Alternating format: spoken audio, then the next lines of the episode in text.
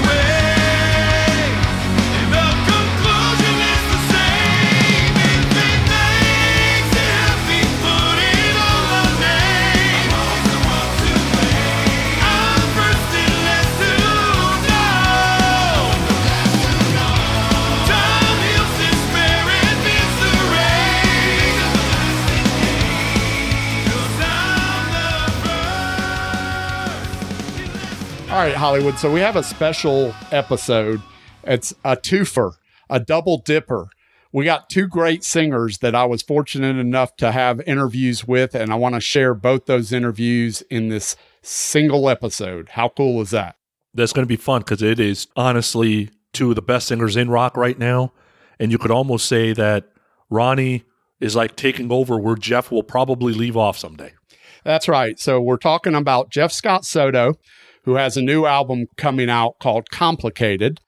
And then we're talking about Ronnie Romero, who's one of the brightest up and coming singers who's taking part in a lot of different projects. He just released a new album called Raised on Radio. First up, I'll play you my interview with Jeff Scott Soto. We get into his new album, Complicated, along with some other interesting topics that are current. And I got his take on those as well. So we hope you enjoy that interview. And then right after, we'll have the interview with Ronnie Romero as we talk about his latest album, which is a covers album called Raised on Radio. So first up, Jeff Scott Soto.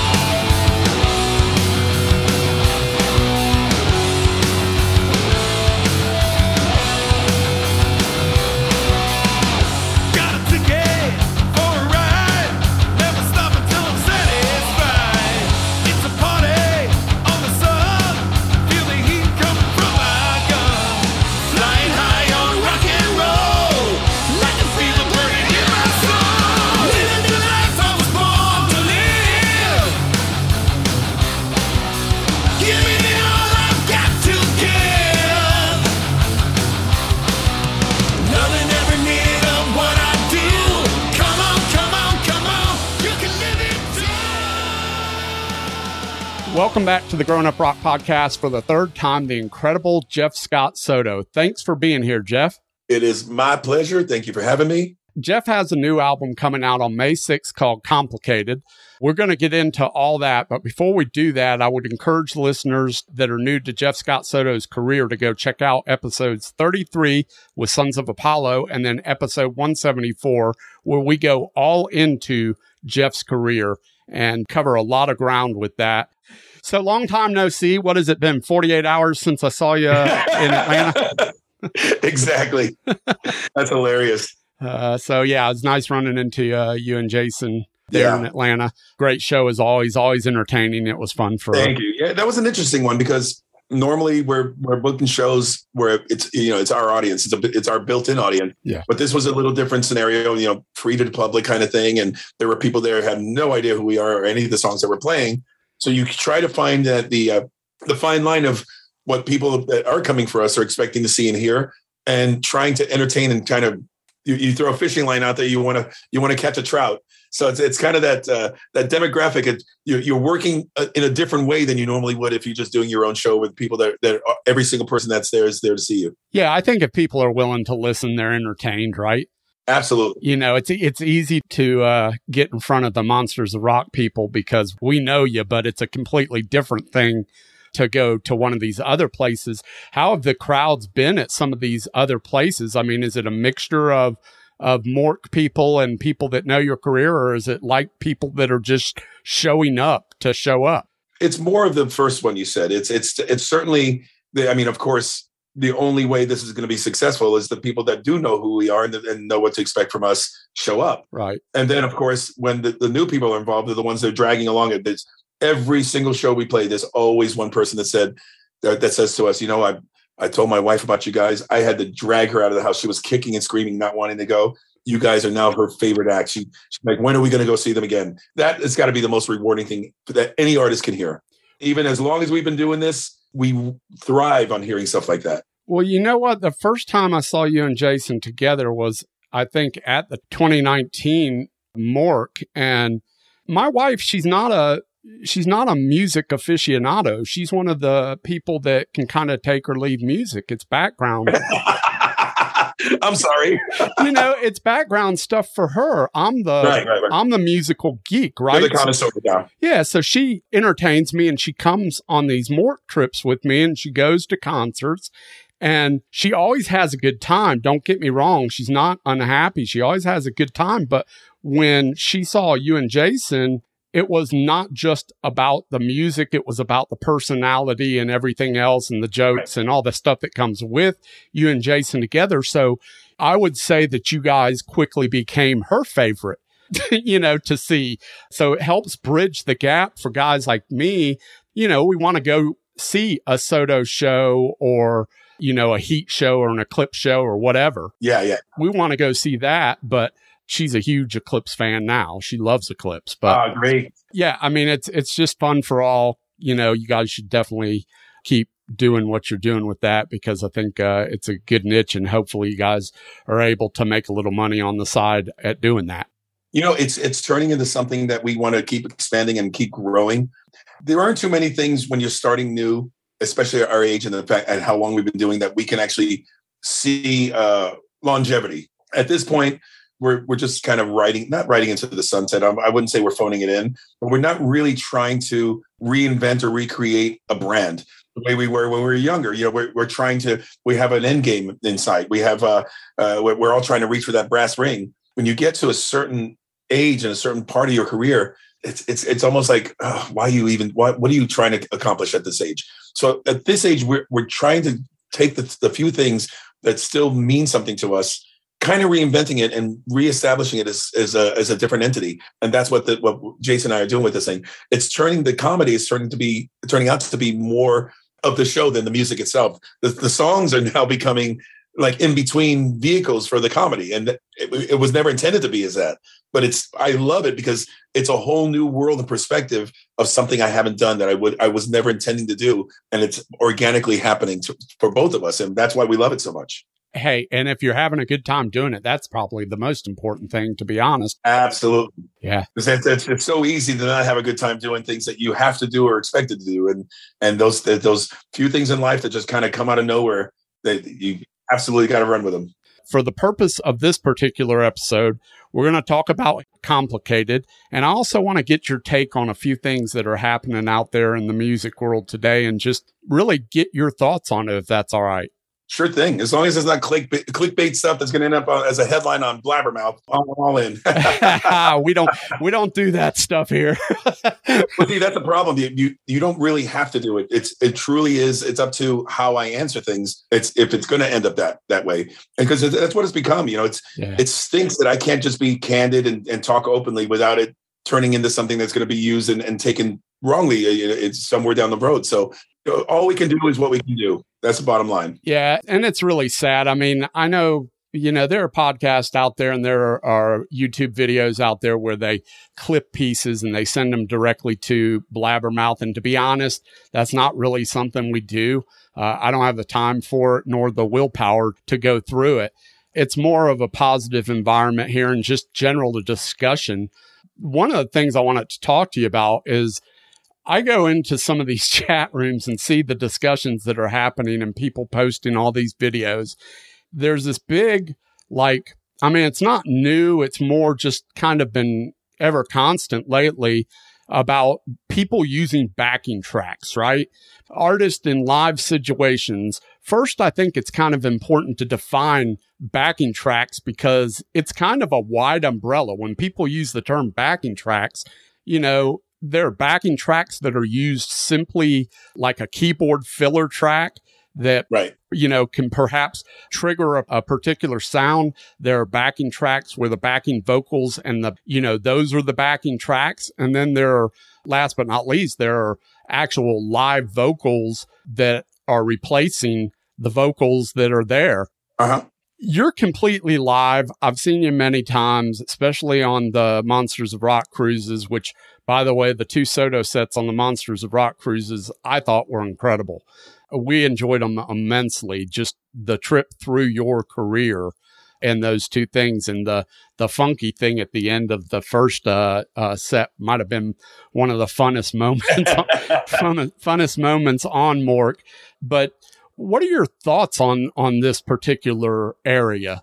Well, for starters, I, I appreciate you assuming I'm not using backing tracks, but I've been using them for a lot of years, especially that particular number you're talking about, the the funky medley that we did at the end of the set. Yeah. There's all kinds of horns, percussion, extra keyboards, a lot of stuff going on there that is not being performed by the band. But the reason for it is to give the illusion of what those songs should sound like, because without those tracks, it would sound empty. It wouldn't even sound like the, the songs that we're trying to emulate, that we're trying to cover and, and bring forth.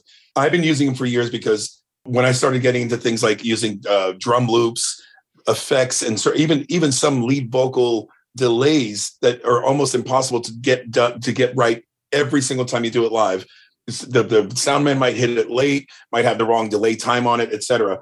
There's certain things that they're so key, so important to the songs that for me, if I want them to actually be heard the way they're supposed to be heard, I will put that delay knowing that I have to sing it exactly the way I did it on the record for it to make, make it sound like it's doing a repeat of what I'm doing live. Mhm. If I sing it in, in a different way and the repeat that's coming from the backing track is sung a different way, then obviously people are going to know, hey, that's not what he's saying. So those things you have to keep in mind. But there is a visual that comes with certain songs that I want I want to, to be heard and seen and and perceived live. Take for, for for instance a band like Queen. They didn't use backing tracks. And when you how do you pull off 90% of their catalog make it sound the way a Queen record sounds without doing that? The way they pull that off, Queen Live was a different band than Queen in the studio. Queen in the studio was a creative force. It was like it was like creating uh the chapel, the Sistine Chapel. Yep. You have the biggest platform and canvas and all the colors and all the different brushes and all that. But live, you have a small little area where you can only use four colors and you, you're going to try and re- recre- recreate that's impossible. So what you have to do is you have to reimagine it so it sounds as good and as strong. I kind of fall between the, the, the two boundaries. There's certain things i don't want to give up but that you would need a 16 piece band to pull off live. So i will in essence cheat by using certain backing tracks but i'm not going to use lead vocals. I'm not going to use backing vocals. I'm only going to use things that color up the track that's missing. If you remove that and you play that song live it's not going to sound the same to me that's where I I have no problem using it. Mhm. There are other bands out there that maybe can't do what's expected of them live. They can't pull off the way they're people are expecting them to hear, and they want people to walk away with an enjoyment, not not them going, "Oh, poor guy, I can't do this. Oh, I can't believe they took my money and they they did that." Mhm. There are a lot of people that don't care. They all they care about is how it sounds and the, the joy that they got from that that that event Mhm. that's when I say, then go for it. That's okay. Let what you have to do to make sure those people walk away happy occur. But then there are other diehards who are extreme. I can't believe you're cheating me. You're cheating the fans. So yeah, everybody's going to have their own interpretation and their own reasons why they use them, why they shouldn't use them, etc. I have my own, and I'm not going to mock anybody for the extremities that they have to use them to get through their shows, tours, or otherwise. Yeah, and I think, you know, you hit the nail on the head. And when I said live, yeah, triggers are a different thing to me. Triggering a horn sound and even just having a background keyboard track or something, Right. that's different to me. To me, that just enhances the live experience. I don't really care about that. You had a band like uh I'll use Heat as an example. You had a band like Heat on the boat that was using a background keyboard track because their keyboard player didn't make the boat. Right. He got COVID. Yeah. Yeah. So they had to they had to do the yeah, I remember that. Yeah. So, I mean, you know, am I cheated because of that? Not me personally. I mean, I would have rather heard a background keyboard track than no keyboard at all because it would have sounded empty to me. So Right. that's not a problem for me. I think if somebody is still using, like, I know that you have a pedal or something up there on the stage that you hit every once in a while that I think is more of just some sort of effect on your voice, right? Yeah, there's a for certain things, um, especially Sons of Apollo. It was the first time I, I got that pedal for Sons of Apollo. For a band like that, which we don't have the luxury of two weeks of rehearsal with a full crew and a full sound stage, and we can run through every single detail of every de- every delay, every with Sons of Apollo. There's no backing tracks, so I couldn't emulate some of the things that I wanted to bring forth live with Sons of Apollo Right. there's a section on one song where it sounds like a megaphone with a phase shifter flanger thing going on on the vocal.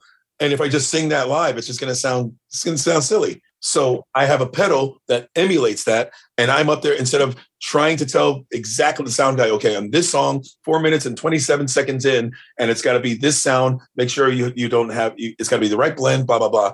I have it on my pedal. I kick it in i kick it out when i need it I have certain delays that are very imperative and important to trailing off a lead vocal. The sound guy might be fixing something else or, or trying to remix the drums, and then all of a sudden my voice is going by and and he's forgotten to add that element. Tell you what, you concentrate on that. I'll take care of the delays. Then there's another song. It's uh maybe it has a on the album I sang it twice to get that double vocal effect.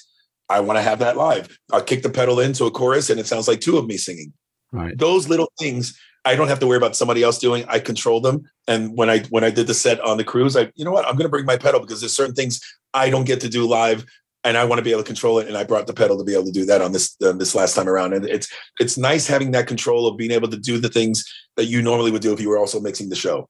Yeah. It's called taking advantage of technology, right? Absolutely. So I'm basically running my own delays. I'm running I'm running specialty things that a sound guy normally would have to do. But guess what? I didn't have the luxury of working with that sound guy before we, we started the cruise and going over every one of these moves. So I saved the trouble, I've saved the time, and you still get the same effect that I'm trying to get across when we do the songs live. Yeah. Today, do you think there are some artists that maybe are staying a little bit too late at the party? some of these, some of these videos coming out today. I mean, people love to rip the artist apart and they'll they'll show a video. Now, my personal feeling is that the YouTube video, although it may be truly what's going on in a live performance, it never sounds that bad when you're there, when you're actually right, there. right, right. You You're know, absolutely right. so my guess is people are still enjoying themselves, but when it, when you see the YouTube video of it, you're kind of like, ah, maybe that person should use backing tracks or should use a lift here or there, whatever. But you know, how does an artist know when it's time to call it a day? You know what? That's up to the artist. That's up to the artist, but it, more importantly, it's up to the buying public.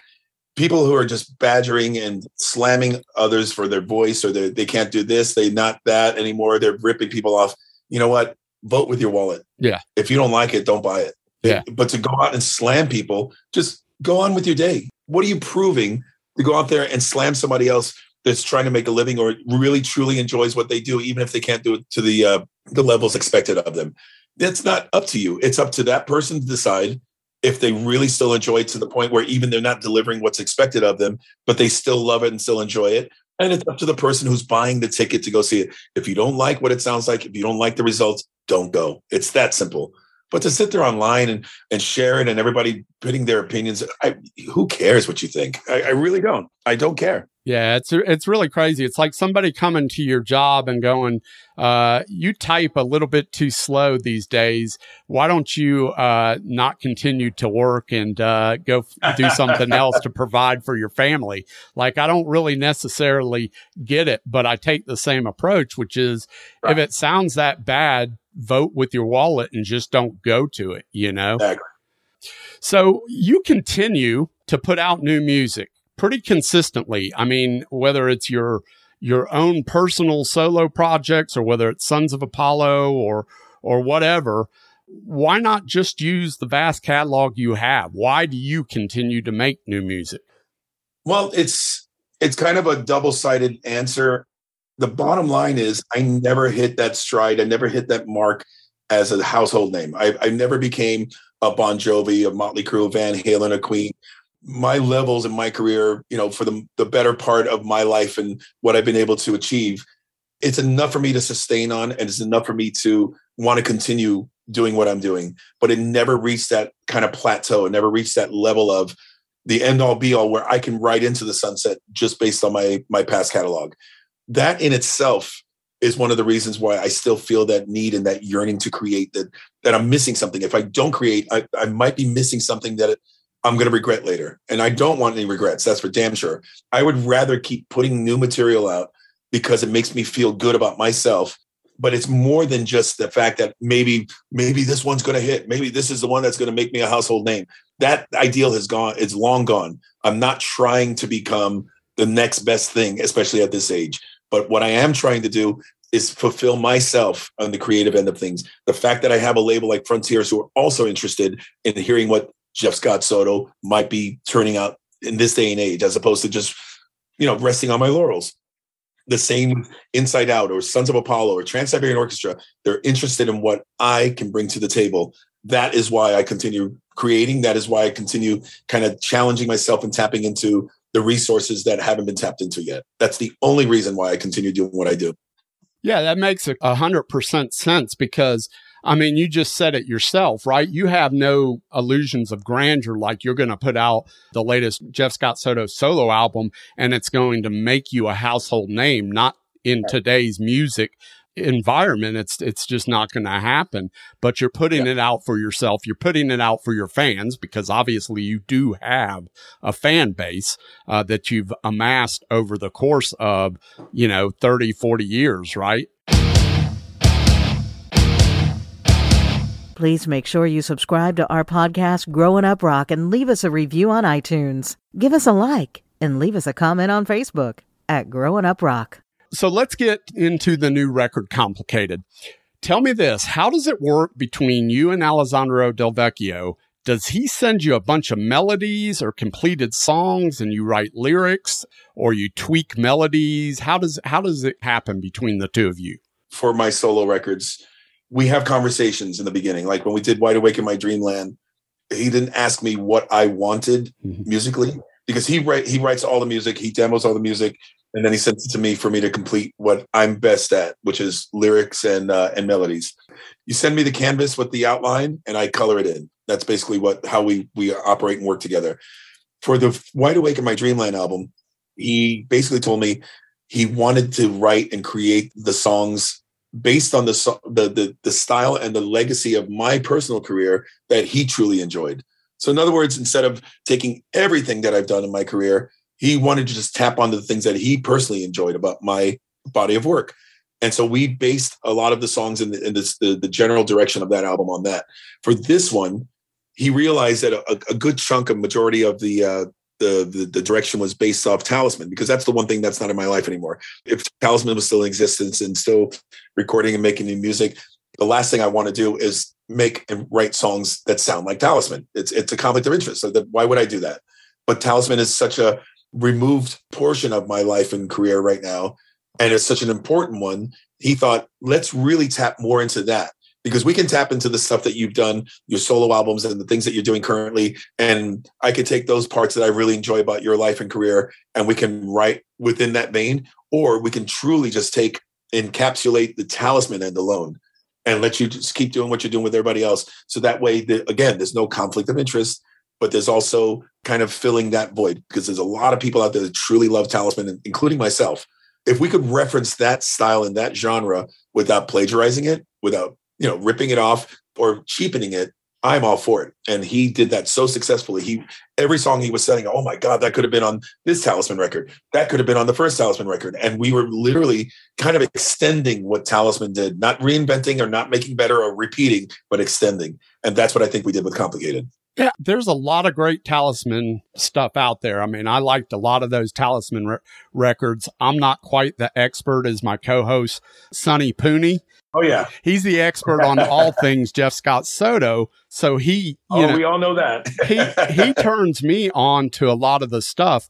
But as far as I'm concerned, with Wide Awake, My Dreamland, which was the last record, that was the first time I think, and correct me if I'm wrong, that you and Alessandro really kind of worked together on your Right. solo stuff, right? Yeah, that was the first time we did solo stuff together, and and complicated the second. Yeah. And for me, I mean, complicated.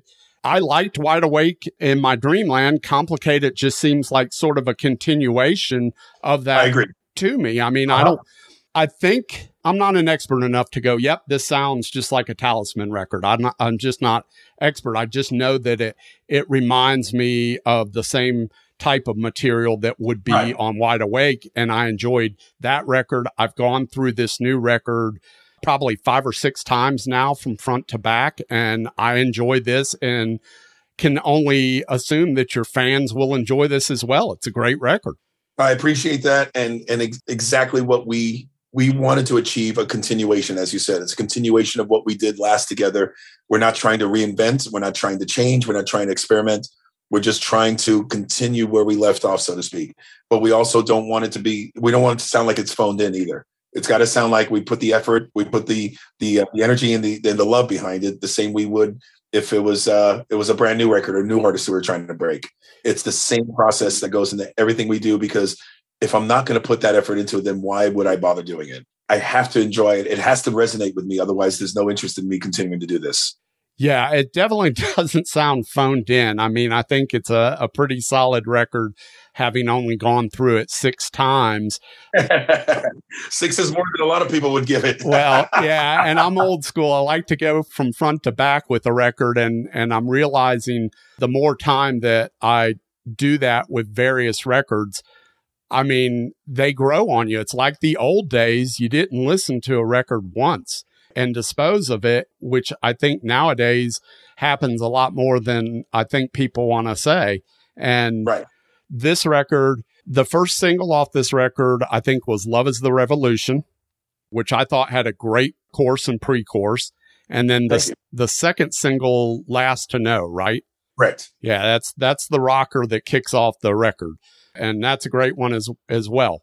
My personal favorite, Well, here we go. and it's not even close. I like the record as a whole, but there's one song that stands out and I keep going back to it and I'm like I really really really love Disbelieving. I love it. you you nailed it. That's the next single. It's, it it drops the same day the, the album drops. I love That's this awesome. song.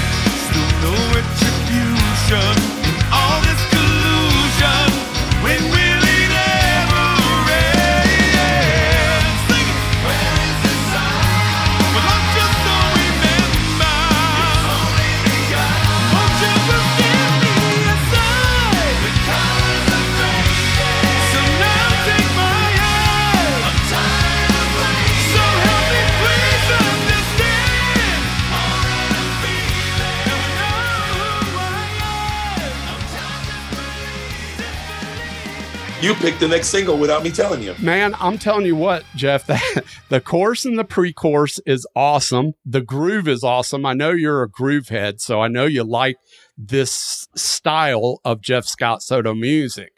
I like something that breathes and disbelieving breathes and it's got a great groove and it's got a great riff and the chorus and the pre chorus is awesome. Well, my friend, if you were if you were if if Sonny were on this conversation with us, he would tell you exactly what talisman era that song comes from because that song is so talisman and this is why this song is is going to be a single because it truly my god when i when i first heard the music like oh my god i know exactly what to do with this one. But it has that classic talisman feel to it but it still sounds it sounds current. It, it, it's it's strange when you can take something that's classic it sounds like it's from a certain era but it still has a contemporary vibe to it and that's what i love about that song it sounds like an old talisman song but a new talisman song Yeah, I totally dig that one. I mean, there's some others that I like a lot. I like New Horizon quite a lot. I like the two singles that you've already released. Complicated is an interesting one to me because it actually sounds it sounds a little bit like uh, some of the early W.E.T. stuff to me. Absolutely. And and that was that was kind of it was funny that when when I did get that one from Alessandro, I I was kind of I was leery in doing it only because it sounds too much like something I'm currently doing. I don't want people to say, well, if Jeff is doing material that sounds like W.E.T. without W.E.T., why is he still doing W.E.T.? What's the again, there's that conflict. But that particular it was it was enough removed from that, but it's also enough close to it that it could be a W.E.T. song, but there's enough removed from it that it still was a JSS song. Well, and it sounds like the uh, it sounds like the earlier W.E.T. stuff where it's not like Right. this last record. This last record made my top ten. The retrans transmission record made my top ten because that for me, I'm a heavier person than than Sonny is in terms of what I Right, like. I right. like big riffs and uh, Uh-huh. heavier stuff. Sonny, he'll he'll take your ballads uh, and be okay with that. I'm not a ballad. I'm not a ballad head. You can sing to him all you want That's awesome. it's fine. But this sounds like the earlier W.E.T. because in the earlier W.E.T. days, yeah, they were still hard rock, but there was some, there was also some, uh, a little bit more AOR, uh, commercialism to some of the songs and complicated falls in that category to me. You're right. You're absolutely right. So, uh, all in all, Jeff, I think you should be proud of this record. Again, the record's called Complicated. It'll be released on May 6th. Probably by the time this uh, episode comes out, we'll be there for May 6th. And uh, Jeff, I don't want to take any more of your time. It's been a pleasure. You know, you're always welcome to come to this show. Sonny will uh, have a million different questions for you or, or whatever. But you know, I I was just happy to uh, get a chance to uh, help you promote this record and get it out there to people. Uh, so hopefully, people go check this record out. Always thankful, Steve. It's you know people like you and yourself and people like you. Uh, it's it's just important for for artists like myself and and the uh, my colleagues that continue to do new music. Uh, it's just as important that we have people like you to help us get it out there. So I thank you. Yeah, it's important to us that we keep getting the new music because we always appreciate it, and it continues to be the soundtrack to our lives, no matter how old we get. Yeah, exactly, and, that's you know, and, and I, I had this conversation with uh, one of the other con- with the other interviews I did earlier. You know, in terms of how do I find themes and, and, and subjects to write about when when you've you know I've I've sung on over 600, 700 songs, and you think everything is already written about, everything's already been tapped on, but it, it's not. There's every single day of your own life, much less the lives around you and, you and others. There are subjects and things to discuss, to talk about. Everything changes as you get older. When you're younger, you're you're you're heading more towards the party and the the, the, the finding yourself sexually as a teenager and as a young adult. But then those ideals change as you get older. You you, you I can't write about those kinds of things. I'm not going to write about going to a party or or you know a girl with red leather and lace and all that stuff at 56 years old. It sounds silly. It sounds dated. It sounds ridiculous Right. but you'll have to find things that people can resonate with that, that they can relate to. Back then that's what they related to. We were all the same age. We were all relating to the same ideals. Now we're older. We have families. We have even some have grandchildren. So you don't have that same ideal you that you you know you had when you were a teenager a young adult. But you still have important things that that must resonate with you that you still have to find and and tap on. And that's what that's my job to make sure i find those things Yeah, agreed. What's next for uh, Jeff Scott Soto? Some more Beeler and Soto dates, I'm sure. And what else going on? Yes, sir. Um, filling up the next couple months with uh, stuff with Beeler. I've got a ProgPower show from 2020 to make up in in Aug- in uh, in June. Yeah, that Prague show here here in Atlanta, right? Yeah, uh huh. It's a it's sold out, which is great. Love that. Got Sons of Apollo dates from 2020 to make up. It's a lot of makeup stuff. Yeah. But for the most part, I'm not necessarily going to be touring as I have as I've always done with albums, it- where it's like a album cycle, you know, album tour, album tour. These days, I'm I'm only going out anymore where there's a demand. It's got to be a demand now.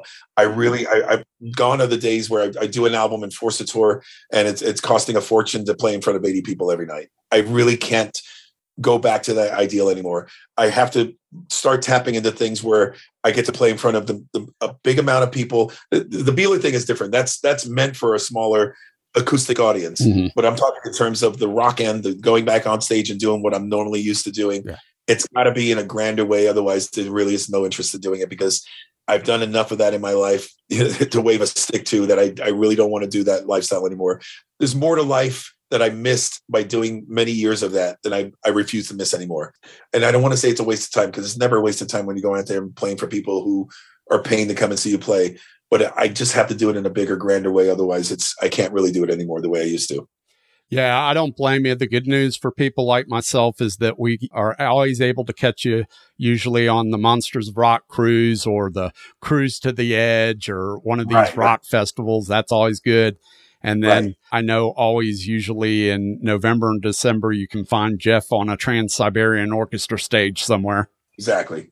So it's all good, Jeff. We'll catch up soon, I'm sure. Uh, of course, Steve. You know, there's going to be something else coming out soon that uh, we have to talk about. So, That's right. If we can't find any records to talk about, we'll talk about jellyfish's spilled milk. How about that? yeah, absolutely. Well, you stay well, my friend. Stay safe and uh, healthy and all that good stuff. And uh, we'll circle back and do this again, again, another time soon. Cheers, Jeff. All right. Take care. Everyone's got a rock and roll story to tell, and we want to hear yours. So go to our website at growinuprock.com. That's one word G R O W I N U P R O C K dot com. Or visit us on our Facebook page at Growin' Up Rock and tell us all about it. So, what'd you think about that one? I thought it was a great interview. So I'm going to tell you a couple of things. First of all, I'm going to apologize to Jeff for not being at the interview because I think he would understand that you got to go do the things that support your family first. And, you know, my job kind of got in the way of being present for the interview. I thought, you know, I appreciate all the nice things he said and, you know, I just wanted to apologize I wasn't there. My take on a few of the things you guys talked about. So backing tracks versus triggers. My take is triggers, voice pedals, voice effects, all totally okay with me. Yeah. Backing vocal tracks, whatever. I'm good. Adding a keyboard track, no problem. Totally understandable. What we saw a few days ago on YouTube, and I will keep the band name nameless, where the entire lead vocal is the backing track, that's pushing it. Yeah.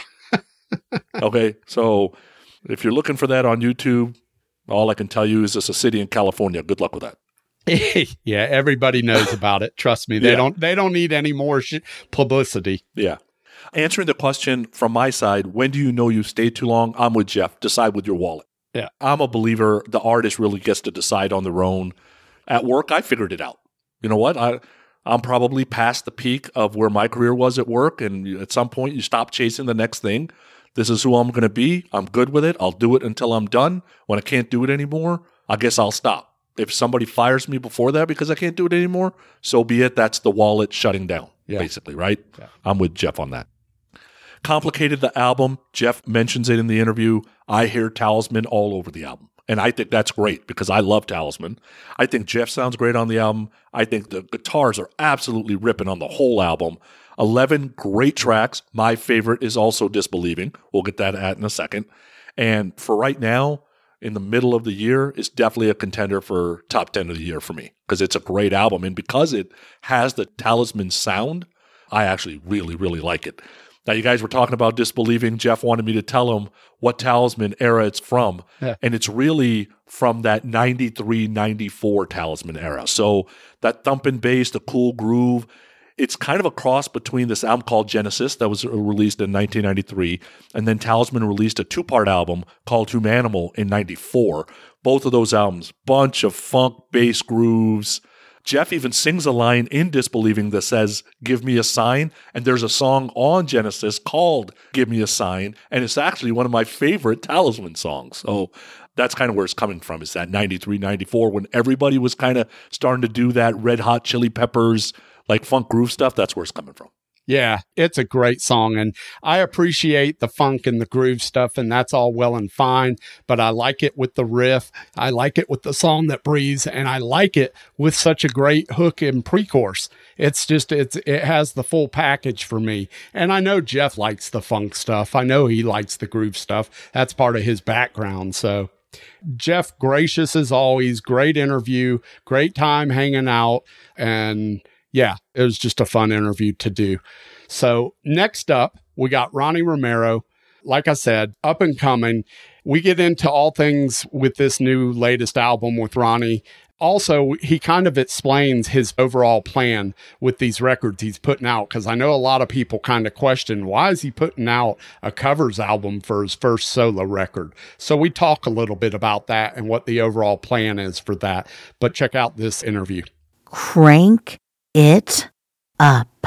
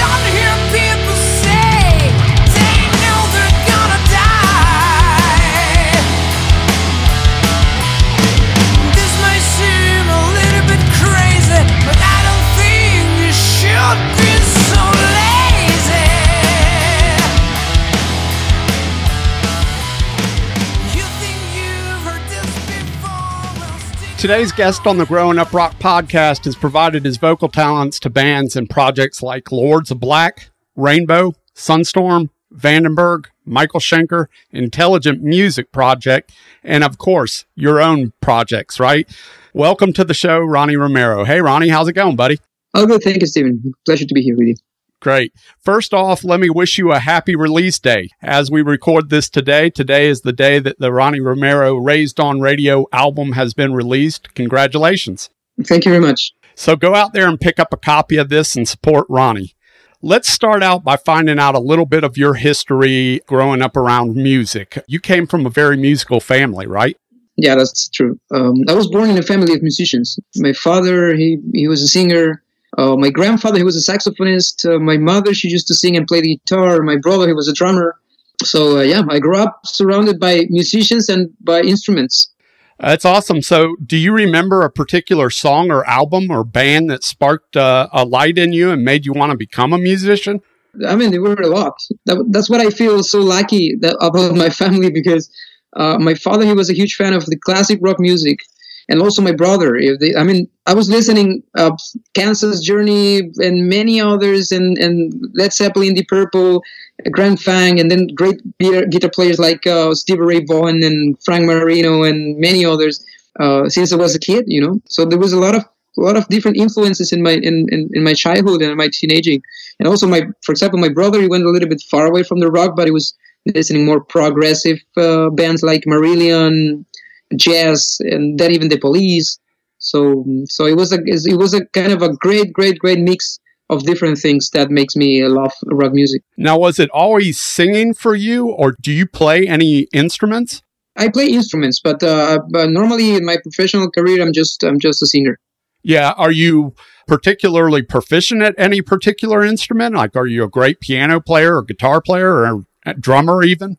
I can play piano, I can play guitar, I play bass in a band, uh, I can play the drums because of my brother. I mean, I grew up with a drum kit in my room, so it's it was really easy to me for imagine a seven years old kid with a drum kit in his room. You can imagine Yeah, super annoying to your parents, I'm sure. to the neighbors. Uh, so, are we ever going to see Ronnie Romero maybe step away from singing and just pick up a guitar or drums or something in a particular band or project?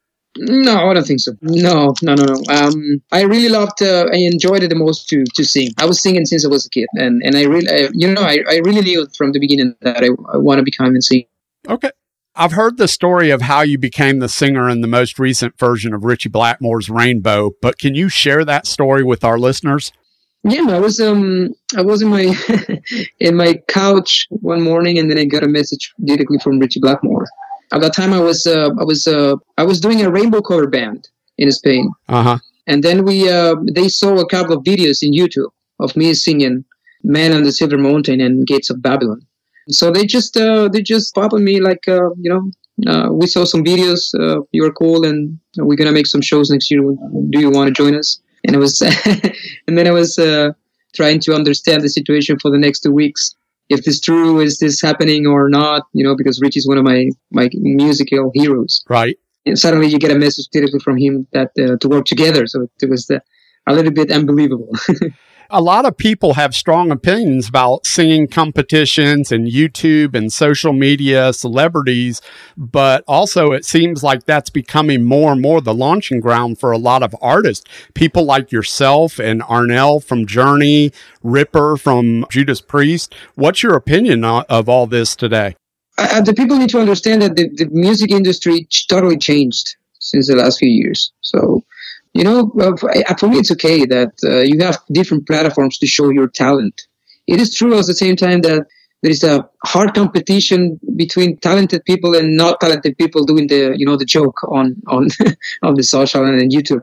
But besides that, if you can have a career just because you upload a video on YouTube, that's pretty cool. You know, it happens to me. It happens to Arnel, as you say. So I'm, I'm totally okay with that. Um, and it's luckily that uh, musicians, young musicians, we have the chance to show our skills in more places, not just to waiting for a guy who discover you like he was in the past. So for me, it's okay. Yeah, I agree with you wholeheartedly because I think what a lot of people don't understand, part of what they're upset about is they feel like people that are on YouTube or start a career don't necessarily pay dues. And I disagree with that because a lot of the people that are out there have been plugging away in clubs just like any other club band for years and years and years. So they have to an effect paid dues. They just were picked up or discovered, quote unquote, on YouTube with a video, right? Yeah, of course. There is a reality behind the video. It's not just the people just uploading a video. There's, there's something more. I can say I've, I've, I was playing music since I was a kid, and then I played in small clubs. I play for 10 people, 20 people. I, I play for 20 bucks. I play for the beers, and doesn't make it uh, less worth just because uh, they discovered me in a YouTube video. Yeah, exactly. I agree. So I've heard you say that Ritchie Blackmore, over the period of time that you uh, were with Rainbow, he gave you a lot of advice. Is there one particular piece of advice that Ritchie gave you that you thought was really helpful? Yeah, there's one which is very important to me, and, and it was at the beginning of our relationship as a musician. So he told me, don't care about what the people say, just do what your heart tells you to do and what you want to do. Because in the same show, it's going to be somebody who's going to say it was the first show that it was the, the best show that I saw ever. And then the people in the other side is going to say this is the worst show I saw ever. who has the truth? Probably both. Uh, so it doesn't matter who, what you are listening. Just do what you want. Yeah, I think that's a great piece of advice. I think music hits people differently in all different forms. It's the same thing where somebody posts a video on YouTube and it can be somebody that to you and me sounds really lousy live, but maybe to somebody else, it's the best thing they've ever heard, right? Yeah, musicians, we need to understand that the, uh, the music is like any other product. Like, you know, some people like the Coca Cola, some people like Pepsi, you know?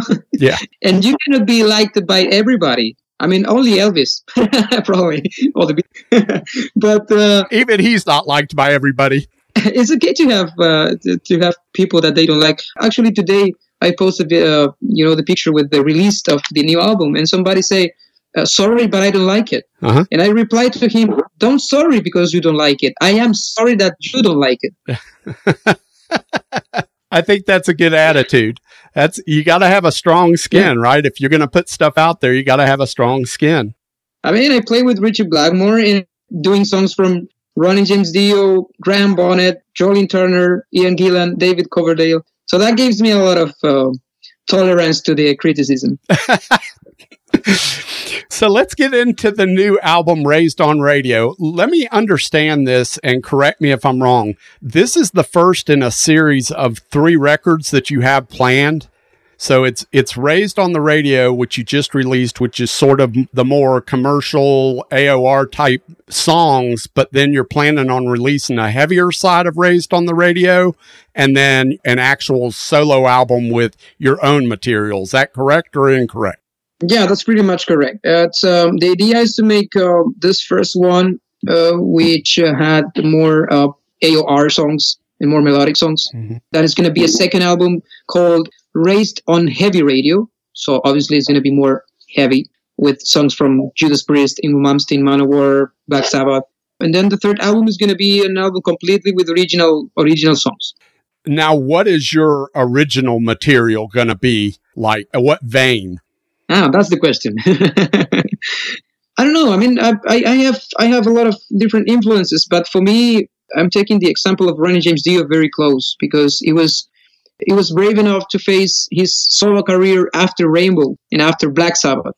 It's pretty much the same thing that is happening to me because after Rainbow, after Michael Schenker, I need to face my own career. Probably it's going to be really close to uh, Dio solo Dream Evil going to killing the dragon thing. Maybe it's going to be something like that. I mean, the songs are going in that direction. Yeah, and it's an important question because it's not like you, yes, you were a part of Rainbow. Yes, you were uh, a part of Michael Schenker, but you also did Lords of Black. And that's a pretty heavy thing, but that is sort of, I mean, that's your band. That's part of your, that's one of your bands. So it's not, I look at Lords of Black as more of a Ronnie Romero thing as opposed to a Michael Schenker or Rainbow, right? Yeah, actually, for me, the feeling is like uh, even when I love everything that I did and all the people that I work with, it was never like uh, the feeling that it is my band. You know, Yeah. even with Lords of Black, uh, we start the band together with Tony, but he's taking care of everything, songwriting, music, and then everything is, is about him. Right. So that's why I'm deciding to to start to try to start a solo career and and, and, and to have the uh, to have the uh, power of decision about everything uh, artistic related and business related. So makes sense for me. Yeah. When Ronnie Romero is on the album cover, you can't hide behind a band name, right? It's you. Yeah, exactly.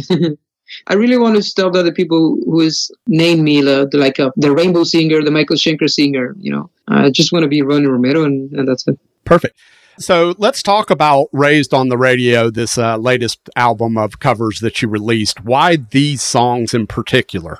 Uh, because the songs, I mean, uh, when I, when we decided to make the covers album, uh, there was something pretty clear for me. There was I don't want to make the songs that the people would expect me to sing. You know, for me that would be very uh, boring. Uh, not just on the to record, but for the audience, for the fans, that would be very boring. Okay, the guy is doing Rainbow, the guy is doing Dio, you know, that kind of things. I really I didn't want to go that way.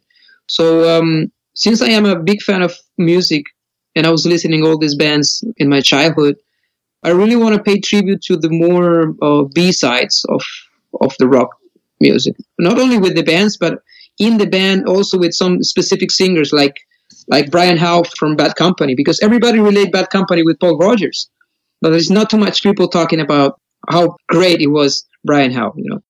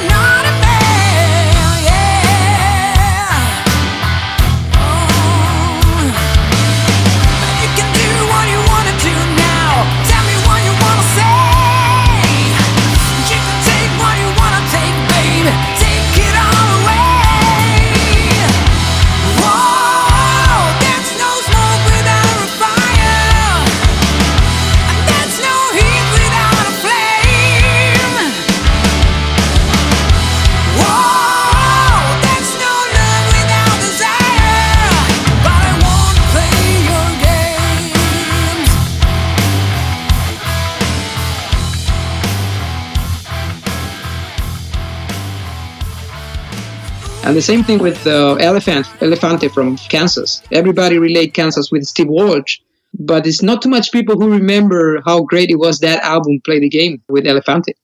Yeah, I uh, I commend you for that because everything that you just said is 100% true. With this record, it is pretty much very deep tracks. When I saw like songs like Girl on the Moon, I love Foreigner 4. Like Foreigner 4 is an amazing record, but you'll never, you're never going to hear anybody talk about a song like Girl on the Moon. Now, I happen to like that song and I knew the song right away. So that was great. And then bands like, I'm not a huge Grand Funk Railroad fan, but mainly because I really just don't know the material that well. So this song, Sin, uh, Sin's a Good Man's Brother, that's a good tune. Like, I don't know how close that is to the original, but I like the way you did it. It's- it's pretty much close to the original. Uh, for me, Grand Funk is Grand Funk Railroad is a is a very important, you know, like a like a band in my in my life.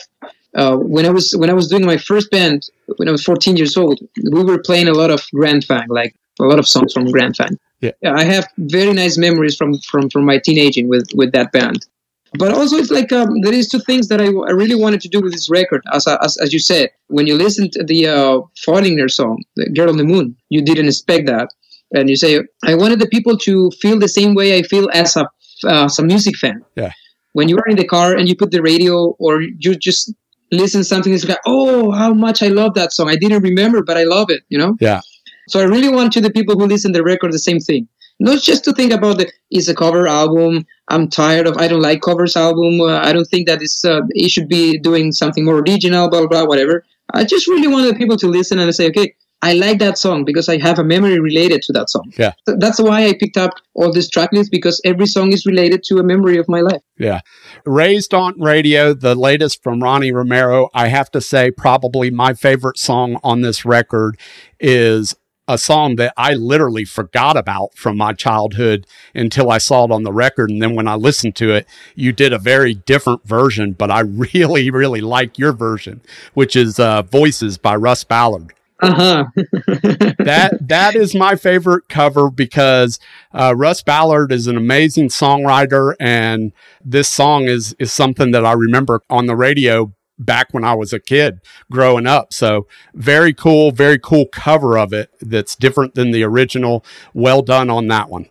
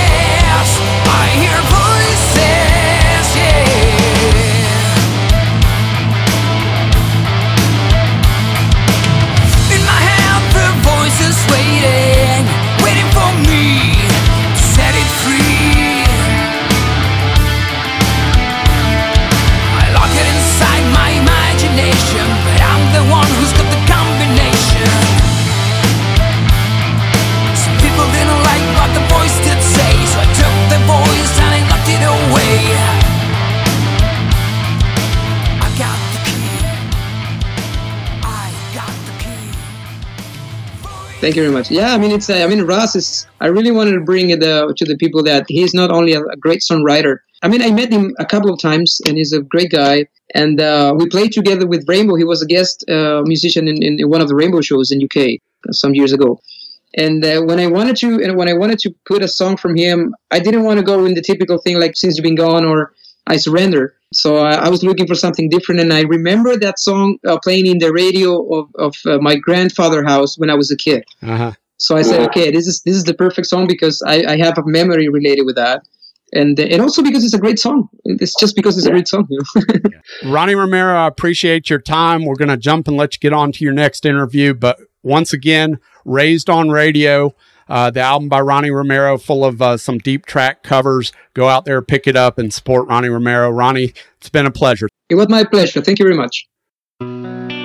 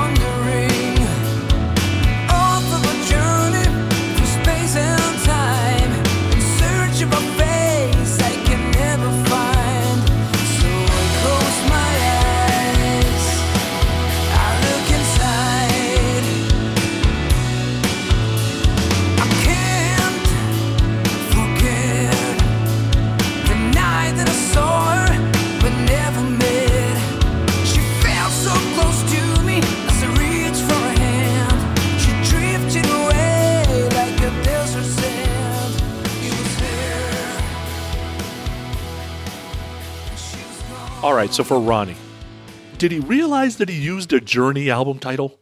Because we already have an album called Raised on Radio. And Ronnie, I love you, but if you're going to use the album title, can you do a Journey's cover?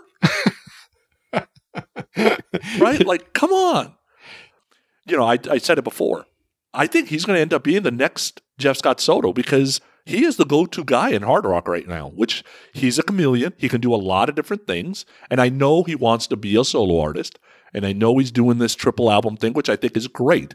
But you know as well as I do that at some point he's also going to have to pay the light bill, and I think he's going to end up doing some extra things.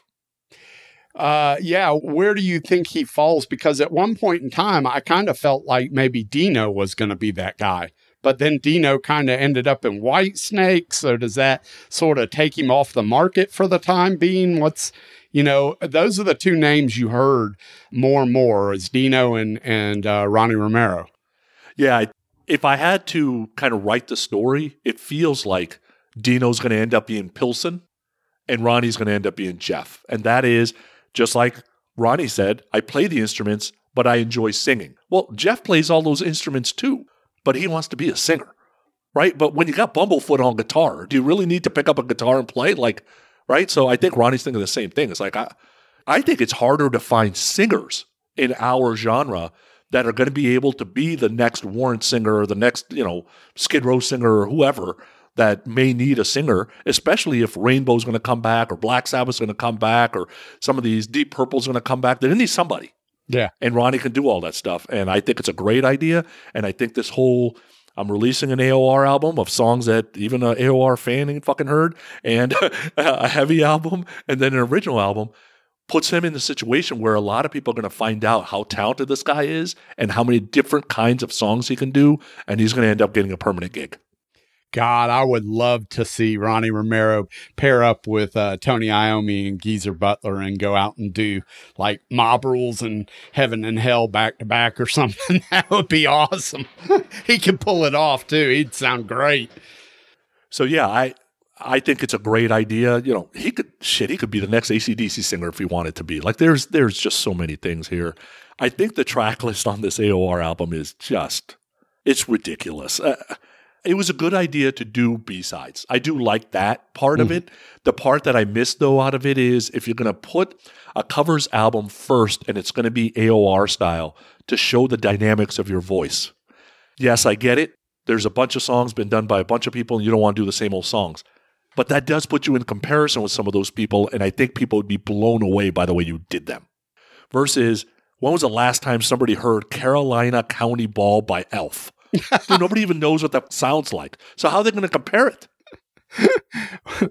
Yeah, that was an interesting choice. There's a few interesting choices on there for sure, but there are also a few pleasant surprises on that record.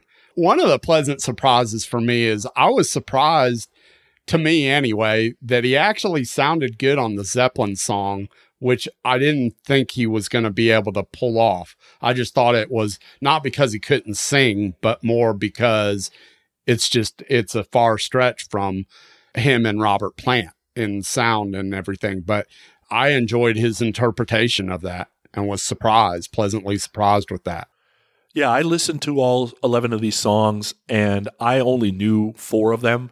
The other seven, I kind of looked at it going, all right, well, just pretend they're original songs and let's see how it sounds. Mm-hmm. And it all sounded good to me. Yeah. Like I had never heard Gypsy by Uriah Heep. I don't even know who the hell's in Uriah Heep. Don't bother sending me who's in Uriah Heep. You don't understand. I don't care. like I don't want to hear a Uriah Heep. I'm with you. I think I told him in the interview. I'm not, I've never been a huge Grand Funk Railroad fan, so I didn't know that song, but I enjoyed the song. Like I was like, Yeah. okay, I like this song, or at least I like your interpretation of this song. The same was the case for the Uriah Heep song. Yeah, I think it's great. And if he doesn't get a regular gig with a huge band, then I hope his solo career works out the way he wants to instead of he had two years with Great White and then a year with Skid Row. And then Kip was sick, so he did some Winger dates. And then Coverdale's out, so he's going to do pseudo Whitesnake. Yeah. And then there's, you know, I don't want that. That would be bad. Yeah. Okay. I got what you're saying. Yeah, I agree. Well, we'll see how it all pans out. I'm sure we'll talk to Ronnie again in the future, and I know we'll talk to Jeff in the future. Hopefully, you guys enjoyed this uh, double dipping interview. I think it was a good episode. I think they're both great interviews, and I think they're both great singers. Uh, and so hopefully, you guys will go pick up those records Complicated from Jeff Scott Soto and Raised on Radio from Ronnie Romero and support those guys. Thanks for listening. Sonny, do you have anything else to add before we get up on out of here? I'll tell you, Talisman is on Spotify. So if you want to give them a shot, start at Genesis and go to Humanimal Part 1. And I think you will be pleasantly surprised that there is a breadth of songs on there that don't all sound the same. And if you're an extreme fan, you might really enjoy that Humanimal record. Boom. It's on my list to listen to now. Thanks for listening. See ya. Later. Get ready to shuffle, rattle, and roll. Play us out, boys.